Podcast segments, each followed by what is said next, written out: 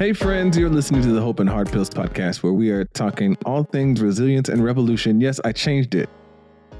I changed. Wow, I like it. I like the alliteration. I, I love alliteration. Hope Me and Hard too. Pills, resilience and revolution, you Love know, it. and others, uh, etc. I love that. Uh, I'm one of your hosts, Andre Henry, And I'm your other host, Trishes. and today we are joined by a very special guest. Jess Mally is here with us. Jess is a London-based anti-racism educator, anti-racism educator, writer, speaker, podcast host, creative and events producer, consultant, and more. And we're going to talk with Jess about their work. Thanks so much for being here, Jess. Thank you so much for having me. It's such a pleasure. So, my first question is How are you an anti racism ed- educator in London? Isn't there no racism in Britain? Yeah, I thought racism was just in. I thought that was a uniquely um I'm leaving. American phenomenon. This is phenomenon. This is a setup. this is a setup. I'm out of here. I thought George Washington invented racism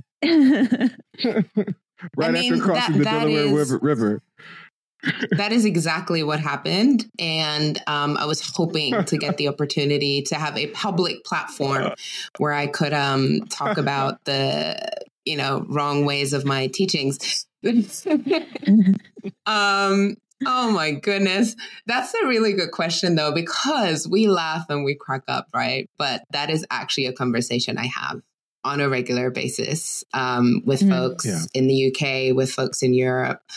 This whole conversation about, well, but at least it's not like America. And at least, you know, Hmm. we don't have racism like the Americans do. And um, which Mhm. I think, you know, speaks to so many different things. One of them being that the folks who tell history are often those who have things to hide. And so there is Yes. such a lack of understanding of where the racism came from that went all the way to America.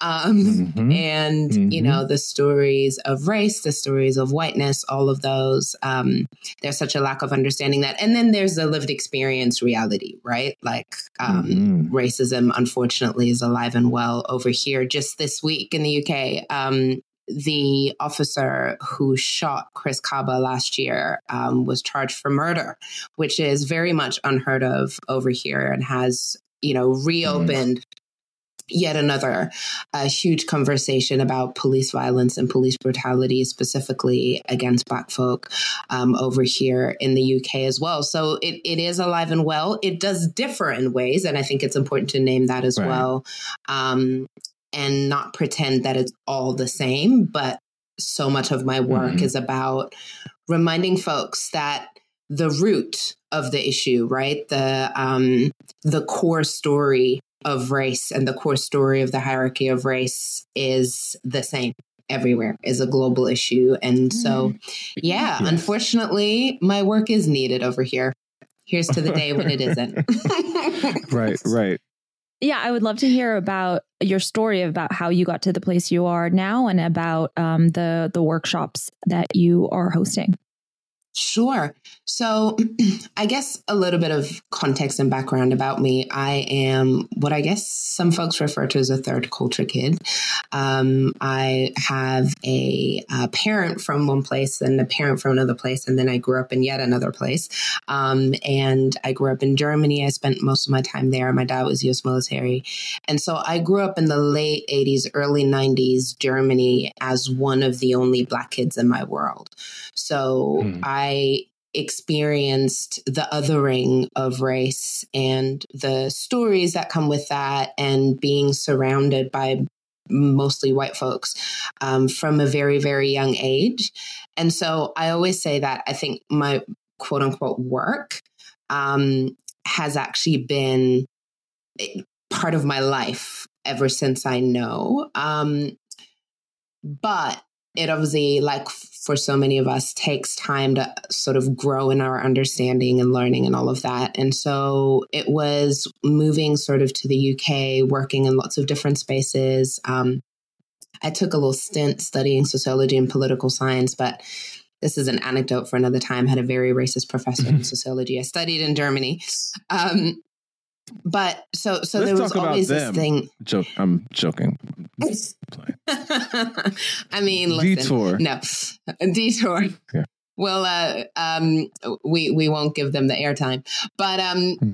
I think the you know the the question of can can this world be better? Can it be different? Um, has always been a huge part of my life, um, and always a question that I've asked in many different things that I've done, many different spaces of work, and so then leading into sort of I, I left a full-time position um, in 2018 and kind of coming out of that having tried to make change in the organization that I was working in and and um, try to sort of bring the conversation to the fore um, and realizing that wasn't really happening and then figuring out new paths for myself I realized that I wanted to tell stories um, in different ways, stories that would make people think, that would make people ask questions, um, that would center our experiences whilst also enrolling and inviting people into a different way of thinking. And so that's really when I started thinking about anti racism work in the sort of specific context of educating around it.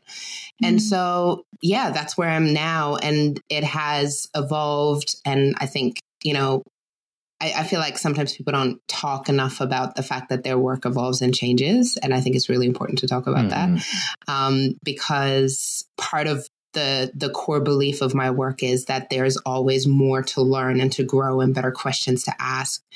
And so it has evolved, it has changed, but the the core of it continues to center around challenging and dismantling and deconstructing uh, racism and white supremacy. And so the workshops I run, sort of for everybody that folks can sign up for, um, are really an introduction to anti racism. Um, I call it an introduction because, you know, people like to read a book and go i've i've done the anti-racism you know or um, go go to one sort of workshop and and feel like they're done but I try and take folks on a journey and hope that when they come out of that journey on the other side, they are equipped to see the world differently and to ask better questions and have a different lens.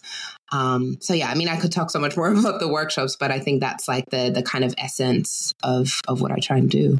I was looking through the modules for the workshops, and yeah. I love the structure of it. Um, the question I had was about other people's questions because I saw in one of the modules you have um, you have anonymous questions that you answer. Yeah. Mm-hmm. And I was just very curious as to what kinds of questions you may have gotten that you wouldn't have expected from people, um, or just generally anything you really feel like you learned from your attendees in terms of where we are now in our general knowledge of um, of race and white supremacy, and uh, where where we need to be as a society. That's a really good question. Um, so the uh, for folks that are listening, the, there's four modules to to the workshop. Um, the first one is called "Laying the Groundwork," where I just kind of define what it is we're talking about. I set some parameters. I introduce a framework.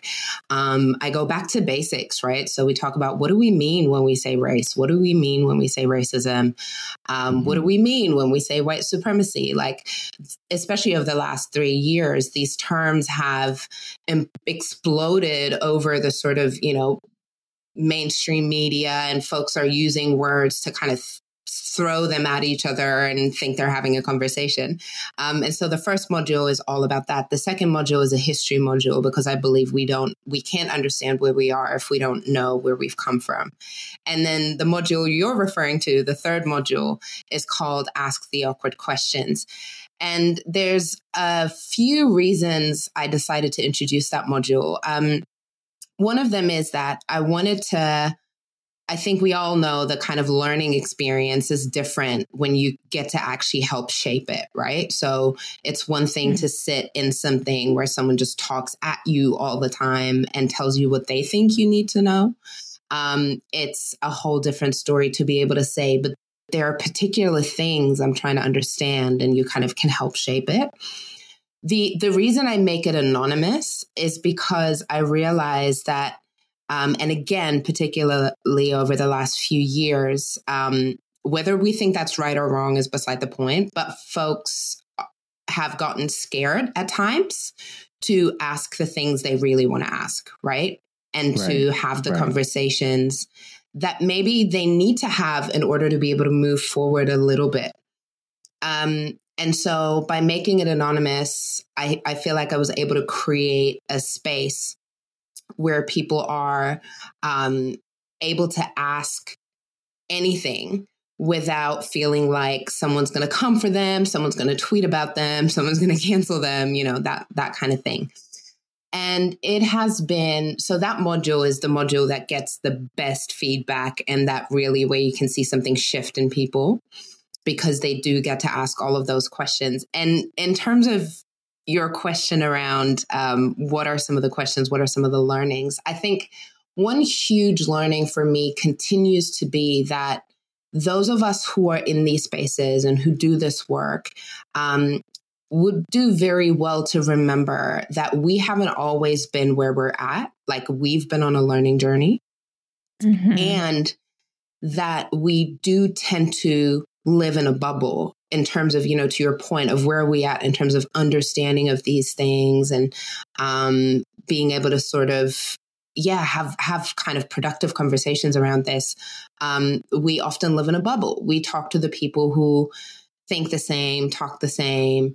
Um, and right. we sometimes assume that because somebody doesn't use the same language as us or because they don't, you know, think about the same things as us in the moment, they're immediately an opponent to the work we're trying to do. And what I'm mm. learning through this work, but through this module in particular, is that there are a lot of people, and again, this is not an excuse for ignorance, but there are a lot of people who just don't know because they right. don't follow all the same people on Instagram. And so their algorithm doesn't show them all the same things you and I see. Um, they haven't had anyone tell them about the book. They haven't, you know. And so I think the the thing that it really does for me is is it it helps me be patient. It helps mm-hmm. me be like I often get folks say like you're so patient in this work and I'm like, well because I'm finding that a lot of people actually really do want to learn, right? Like when given yeah. the opportunity. Um, mm-hmm. The some of the questions. I mean, look, there are some questions that happen to the patient part. I do always say to people as well. I say, you only get the facilitator me. You don't get the I'm pulling right. my hair out while I'm preparing for this module me. right, right. So there is there are some questions that come up almost every single time. I always get, but why can't I use the M word? What? Um, wow, didn't expect that one. oh my god. There is someone mm. and and they'll phrase it differently, right? They'll be but it's used in music and then when I sang it along my friend told me I couldn't. Why? Or there'll be the whole you know it's there's just it's it's a it's a question that comes up regularly. Um another question that has come up that doesn't come up as regularly but that comes up as well is what about black on black crime? Oh hmm. yeah that's definitely a question that yeah that's a that's a greatest a hit right there. Yes it's the greatest hit. The greatest hits wow Um, uh, so the sorry, go ahead, Trisha. Oh no, continue.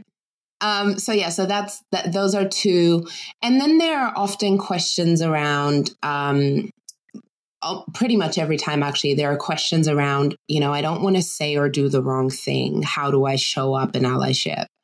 Um, how do I how do I actually speak up? How am I an active bystander? Um, you know, what what do I do when I get called out? You know, there are a lot of questions like that, and and folks are um, for whatever reason and again that's that's another thing probably to to talk about but people are nervous. And I think that's down to the fact that people are nervous about getting things wrong, period, right? Like, not just within mm-hmm. the context of talking about race. We live in a culture where making mistakes or sitting with discomfort or having difficult conversations, like, we're not taught how to do that. And mm-hmm. we're not taught how to do that in our like one-on-one relationships right? Like we're not taught how to have constructive arguments or to be uncomfortable or to grow. And so we expect the very same people who don't know how to have an uncomfortable conversation with the people closest to them. We then go and now please be willing to have an uncomfortable conversation about this thing called race that mm. you probably really don't know very much about. Mm. um yeah. and so what I'm finding is that even though I get frustrated every time I get these answers, I'm not going to lie to y'all. I do get frustrated every time. I'm also thankful every time because I realize that the moment the question is asked and is in the room and is out there, first of all, the moment folks hear the question back, like you can see, I, I almost always know who asked the question just by looking at people's mm-hmm. faces when I read the question wow. back. Yeah because you can almost you see people go, "Did I really ask?" Like, and and especially because they will have been like two modules in at this point, right? And they'll be like, "Did this? Did I say this?" But secondly, it means that I can actually give a useful response. I can actually go, okay, I know that on the internet and from what people say, you cannot use the M word. And I could say to you, don't use it. You just can't use it.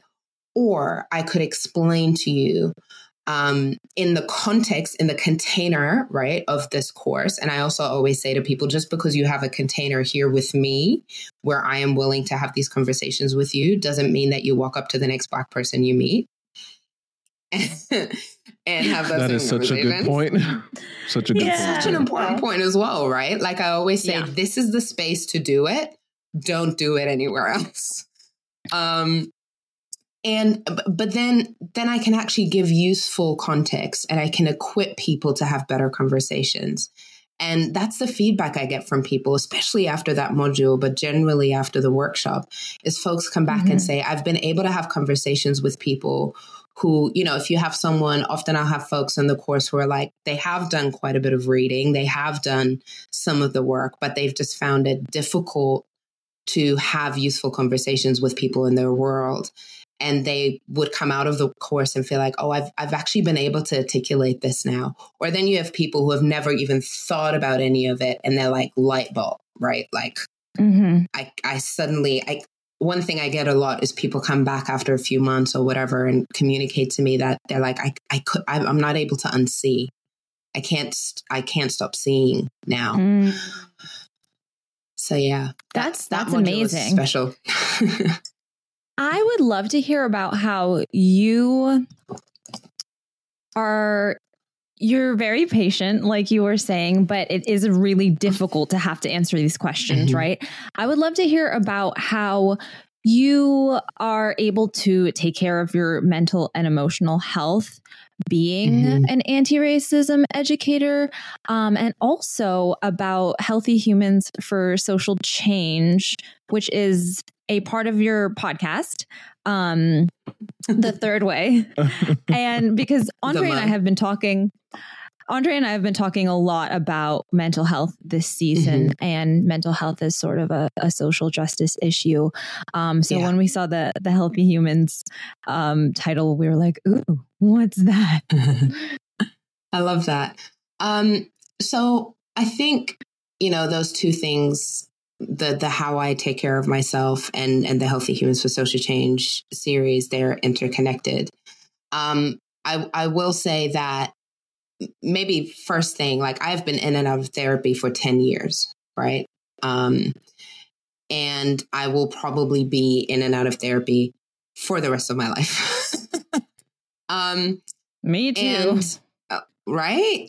Um, yeah. And I'm also aware that even just in my own story, I've not always had access to that, right? Like I've not always had access to it because of what it costs. I've not always had access to it because the people uh, that are available as therapists haven't always been um, people that were right for me and able to hold my multitudes. um, but but therapy has definitely been a kind of pillar for me on just the journey of my well-being period aside from uh, the work that i do. Um, i think in, in, in regards to the work in particular there's been a few things. I've had to and continue to have to unlearn um, my own saviorism complex. Um, mm. oh wow. That resonates right and i think so many of us in these spaces have this right because for different reasons. For me, it's, I think, largely down to the fact that I grew up in the church. Um, and so I have really had to unlearn and continue to have to unlearn some of those lenses and filters that I mm. was taught um, in in the church and and some of those are that kind of saviorism mentality and um, and this feeling of being responsible for the outcome, right? Like I remember, I don't know if this is maybe too much of a detour, so cut it out if you don't like it. But listen, you're here to talk, I, so so take us wherever you want to go. so talking about that kind of you know growing up in church and now being in sort of social justice social change spaces i remember growing up and being maybe five or so. And i had just recently learned that it is really important to invite jesus into your heart because if you don't you might go to hell. Um, and i remember a everybody shaking their heads. Um, I, I remember um, feeling that there was a family member, a very close family member, who was not identifying as a quote unquote born again Christian. Hmm. And one of the things that we would that that I would be taught in Sunday school was I had to be a good kid so that this family member would see Jesus in me and would get saved and not go to hell. Oh wow. So if you think about that for a wow. moment, right? Like, yeah. So, so you're you're telling a five six year old that their behavior has an impact on whether or not somebody spends eternity in hell. Just wild. A little bit right? pressure. Like, yeah. Yeah, no pressure just, or anything. None, none whatsoever. Um, and and th- this is one story, and and maybe not everybody who's grown up in the church will have had those intense experiences. But I think it's a um, it's a sort of example for the kind of stories and messages that you grow up around when you grow up around in the church. So many of us who have left the church, I find this all the time. I meet so many people. Just the other day, I was meeting folks who I interviewed for my podcast. And before we even got into it, it turned out that they had also grown up in the church. I had no idea, right? Like I didn't know this about them when I when I reached out to them.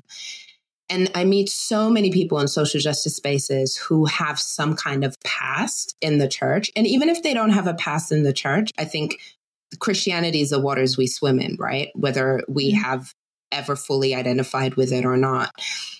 Very and true. so much of the story, right? And so much of the story of Western Christianity is you got to go save, you got to go fix, you have an entitlement to like, you know, colonialism, white supremacy has been very much informed by those beliefs and vice versa. And so I then I go into social justice spaces and I see folks doing the same thing. So and and I did it, right? Like I'm like, okay, I have this message now, this like truth that can set the people free. and yeah.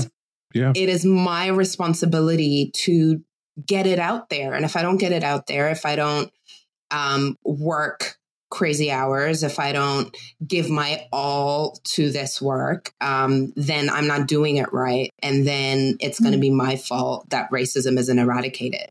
What? And so I think part of my journey has been and is to, in, in terms of keeping myself well, is to unlearn that and to mm-hmm. realize that there is no one person who's going to fix all the things that need fixing. Um, we have to do it together. There is no one way as well. And this is controversial because I think some of our social justice spaces, um, we we struggle with that, right? Like we we have a view of what the one way is, and then we don't like it when somebody else who might have the same goal has a different approach um, to whatever uh, you know achieving the goal of liberation and so unlearning that relearning that has been key so that i can run a workshop or give a talk or host a community gathering or create a space or whatever else it is and then i can go home and i can trust that i have done my part and i don't have to worry i don't have to try and fix the outcome i don't have to freak out if it didn't go all the way the way i thought it was supposed to go um, so that's been a really key part of my journey. There, there are practices I could speak to, like there are, you know, I meditate, I journal. Um, I I have like seven things that whenever I'm like feeling really low, there's like seven things I check. I'm like, have I had enough water? Have I eaten well? Um, have I had fun? Have I seen my friends? Have I slept enough? Um, have I done my gratitude practice and meditated? Like I think that was six. Oh, I love I that. Have I think I that was out? six. Yeah, I love that. I, I, need I need to have a checklist. Yeah, that's great. So then, I love that. Whenever I feel some kind of way, I go through those seven things, and I'm like, oh, okay. Most of the time, there's like one to six that that haven't been going so well. And so i start there right? Before i look outward before i try and blame or like freak out or spiral i live with depression and anxiety as well. So some of those tools have been incredibly important to me. Um so that that's kind of been the the piece around my own how do i keep myself well community is a really big part of that asking for help is a really big part of that saying no to work has been a really big part of that um, being able to say, I can't run today's workshop because I'm not okay and the world will not end if I don't. Um, and then the healthy humans for social change piece, I guess, feeds into that. And as much as I'm asking the question, you know, I guess it's the question of if all the things that we're seeking to dismantle were gone today, like right now, snap of a finger, all gone all the isms, all the systems, all the structures. We did it, right? And we were to build again. What would we be building? The same shit. Right? right? Right. It's very and true. So, mm, I, th- I think we would. I think we do it in our you know we we do this is the the christian thing replicating it's like all those different things and so i'm asking what is required of us individually and as communities to actually start sowing like there's this this phrase that has kind of become a little bit of a phrase in the series and it's from a piece i wrote called what does your heart dream of? And the phrase is what future do you sow into the soil of today? Hmm. Like what future do you sow into the soil of today? Beautiful. And that question is really how are we navigating right now to become well in ourselves in our communities and our relationships so that yes while we're dismantling and fighting and doing all the things we're also sowing the new stuff that we actually want to build and that's what mm-hmm. healthy humans for social change is all about mm. What's the story behind how you got into doing that? Because were you always thinking about the health of it when you were when you started, or was there a moment where you said, "Okay, I need to change how I'm doing this work, and I also want to bring this into my public work"? What, what did that look like? Um, I think it was a few different things. Uh, it was coming out of I started asking this questions like question like this idea of healthy humans has been with me from back in the church days actually because in the last few years that I was within the church context I became the person that was always like wait what what no you know like gotcha. something's not mm-hmm. right here something's not working mm-hmm.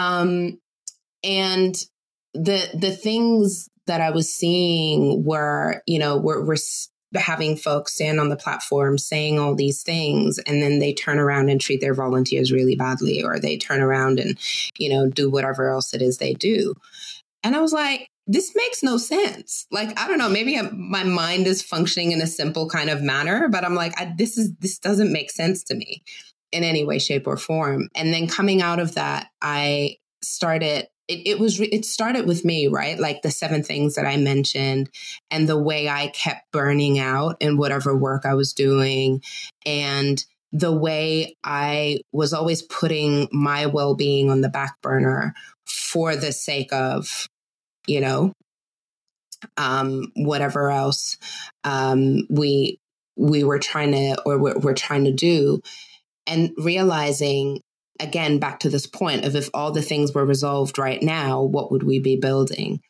And then i was in new york in 2021 um, and i was doing this work i was doing anti-racism work i was doing all these different things i was uh, exhausted i was um, I was finding that I was meeting a lot of people who were, again, in the social justice spaces, saying a lot of the things, but then not showing up in the same way in friendships and community and relationships. Oh, here we go.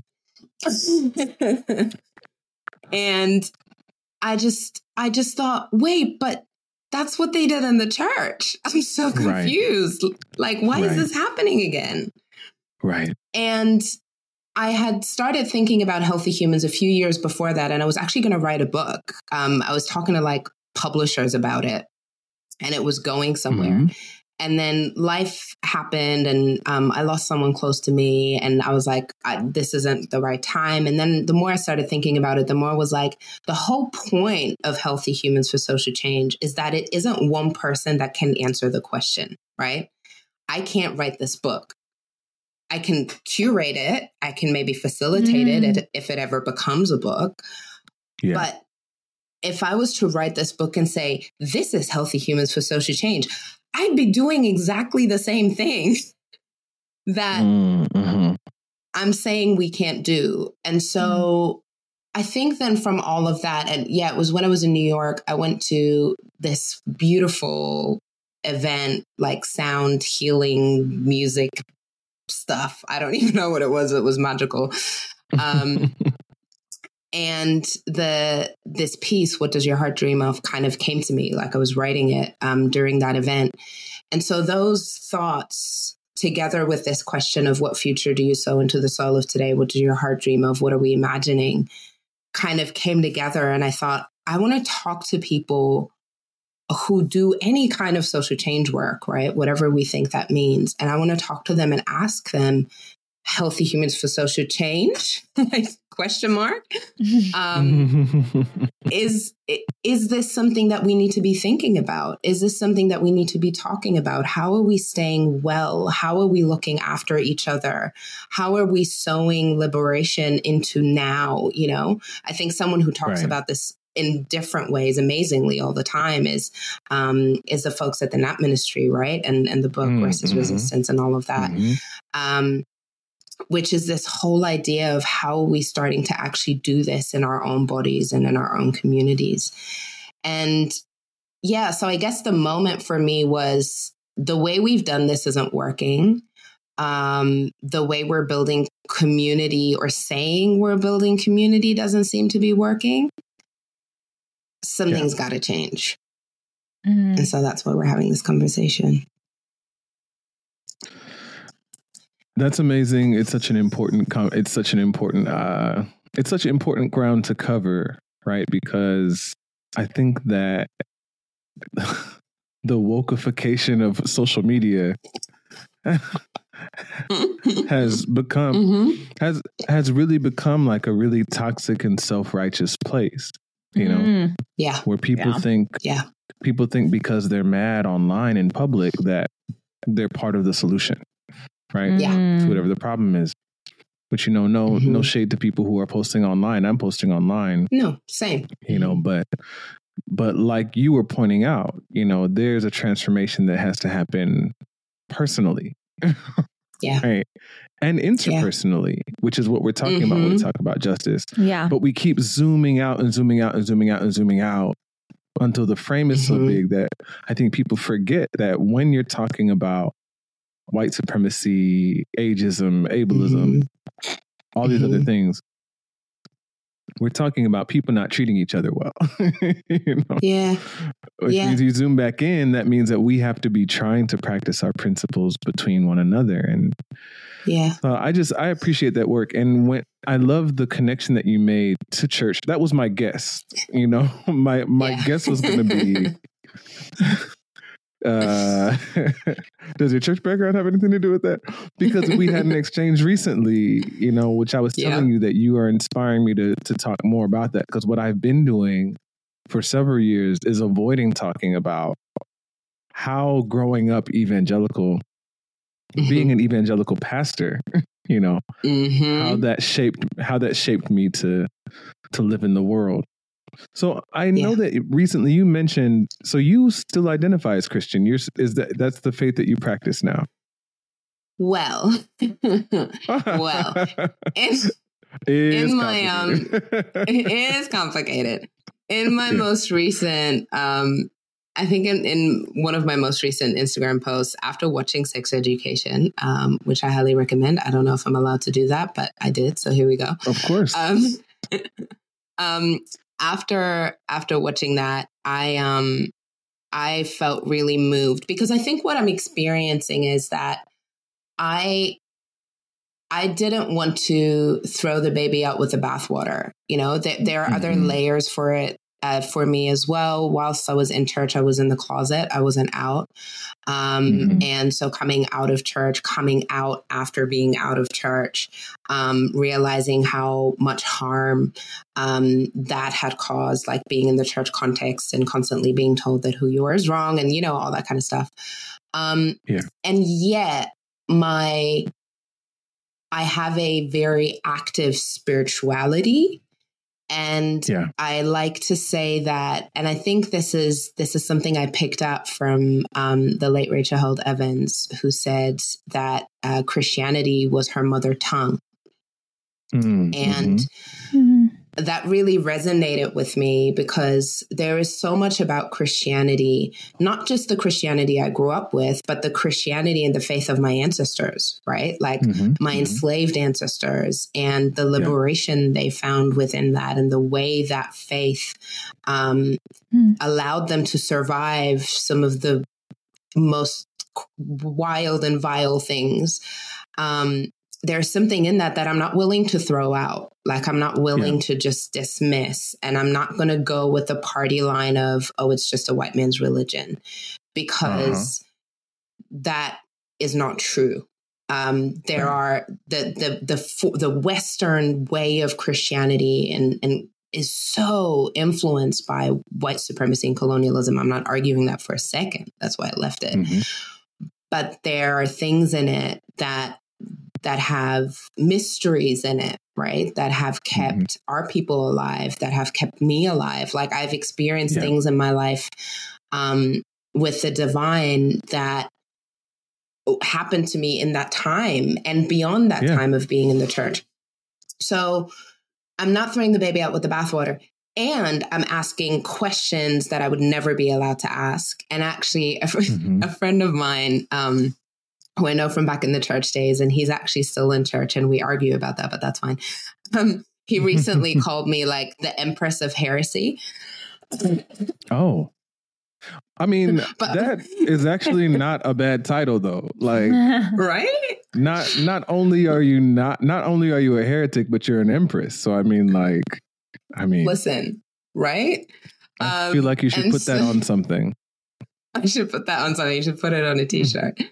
Um, mm-hmm. and, and I take that as a compliment because I think I, I would say I identify as a mystic um, more than mm-hmm. anything, mm-hmm. a mystic who was raised in the Christian tradition and who draws mm-hmm. from other Christian mystics and who draws from um, some of those ideas. But I also explore and um, I have, you know, looked at and read into other religions, other faiths, other spiritualities, not not nearly as as much as I would like to, and that's something that I, I want to keep going into. Like I had a really long period where I'm like, I'm not going to read anything about any religion or faith for a really long mm-hmm. time. mm-hmm. Um, so this is a really long way to say I would say I'm a mystic from the Christian mm-hmm. tradition, who comes from the Christian tradition. And Christianity is my mother tongue, but I'm learning other languages. No, that's fine. I mean, I usually don't ask people about their faith on, on the show because I, I, like I said, I try to distance yeah. myself from it altogether, mm-hmm. you know, but I'm finding, I'm, I'm finding, you know, people like you, Mikaela Loach, mm-hmm. um, Blair mm-hmm. Imani, you know, these are mm-hmm. people who, these are people of faith who are talking about their faith in their justice work and that's challenging for me i think in a good way mm-hmm. you know and so I, yeah. I appreciate you bringing that to the conversation i'm always curious about black people who are still tethered to christianity in some way as well mm-hmm. because i'm just like how are you doing that you know like, I, know. like I know I know you know i don't know i mean and, and, it's, and it's not like i'm not you know like i am yeah. as well and every one of us mm-hmm. has a similar response where someone goes like mm-hmm. yeah and i'm like sure Yes. Yeah. It is it is true that I am a Christian depending on what you mean, you know. um mm-hmm. it is mm-hmm. also not true that I'm a Christian depending on what you mean. Yeah. You know. But anyway, yeah. we are so mm-hmm. we're way over time. I don't want to keep you all day. So anyway, just thanks so much for being on the show. Thanks so much for conversing with us in this way. And just want to ask you um, what keeps you going in this work? What what what keeps you going day to day? Uh, this wild belief that, and I quote a friend here, um, cough cough, uh, it doesn't have to be this way, right? Um, I've it's heard true. that before. right? I thought you might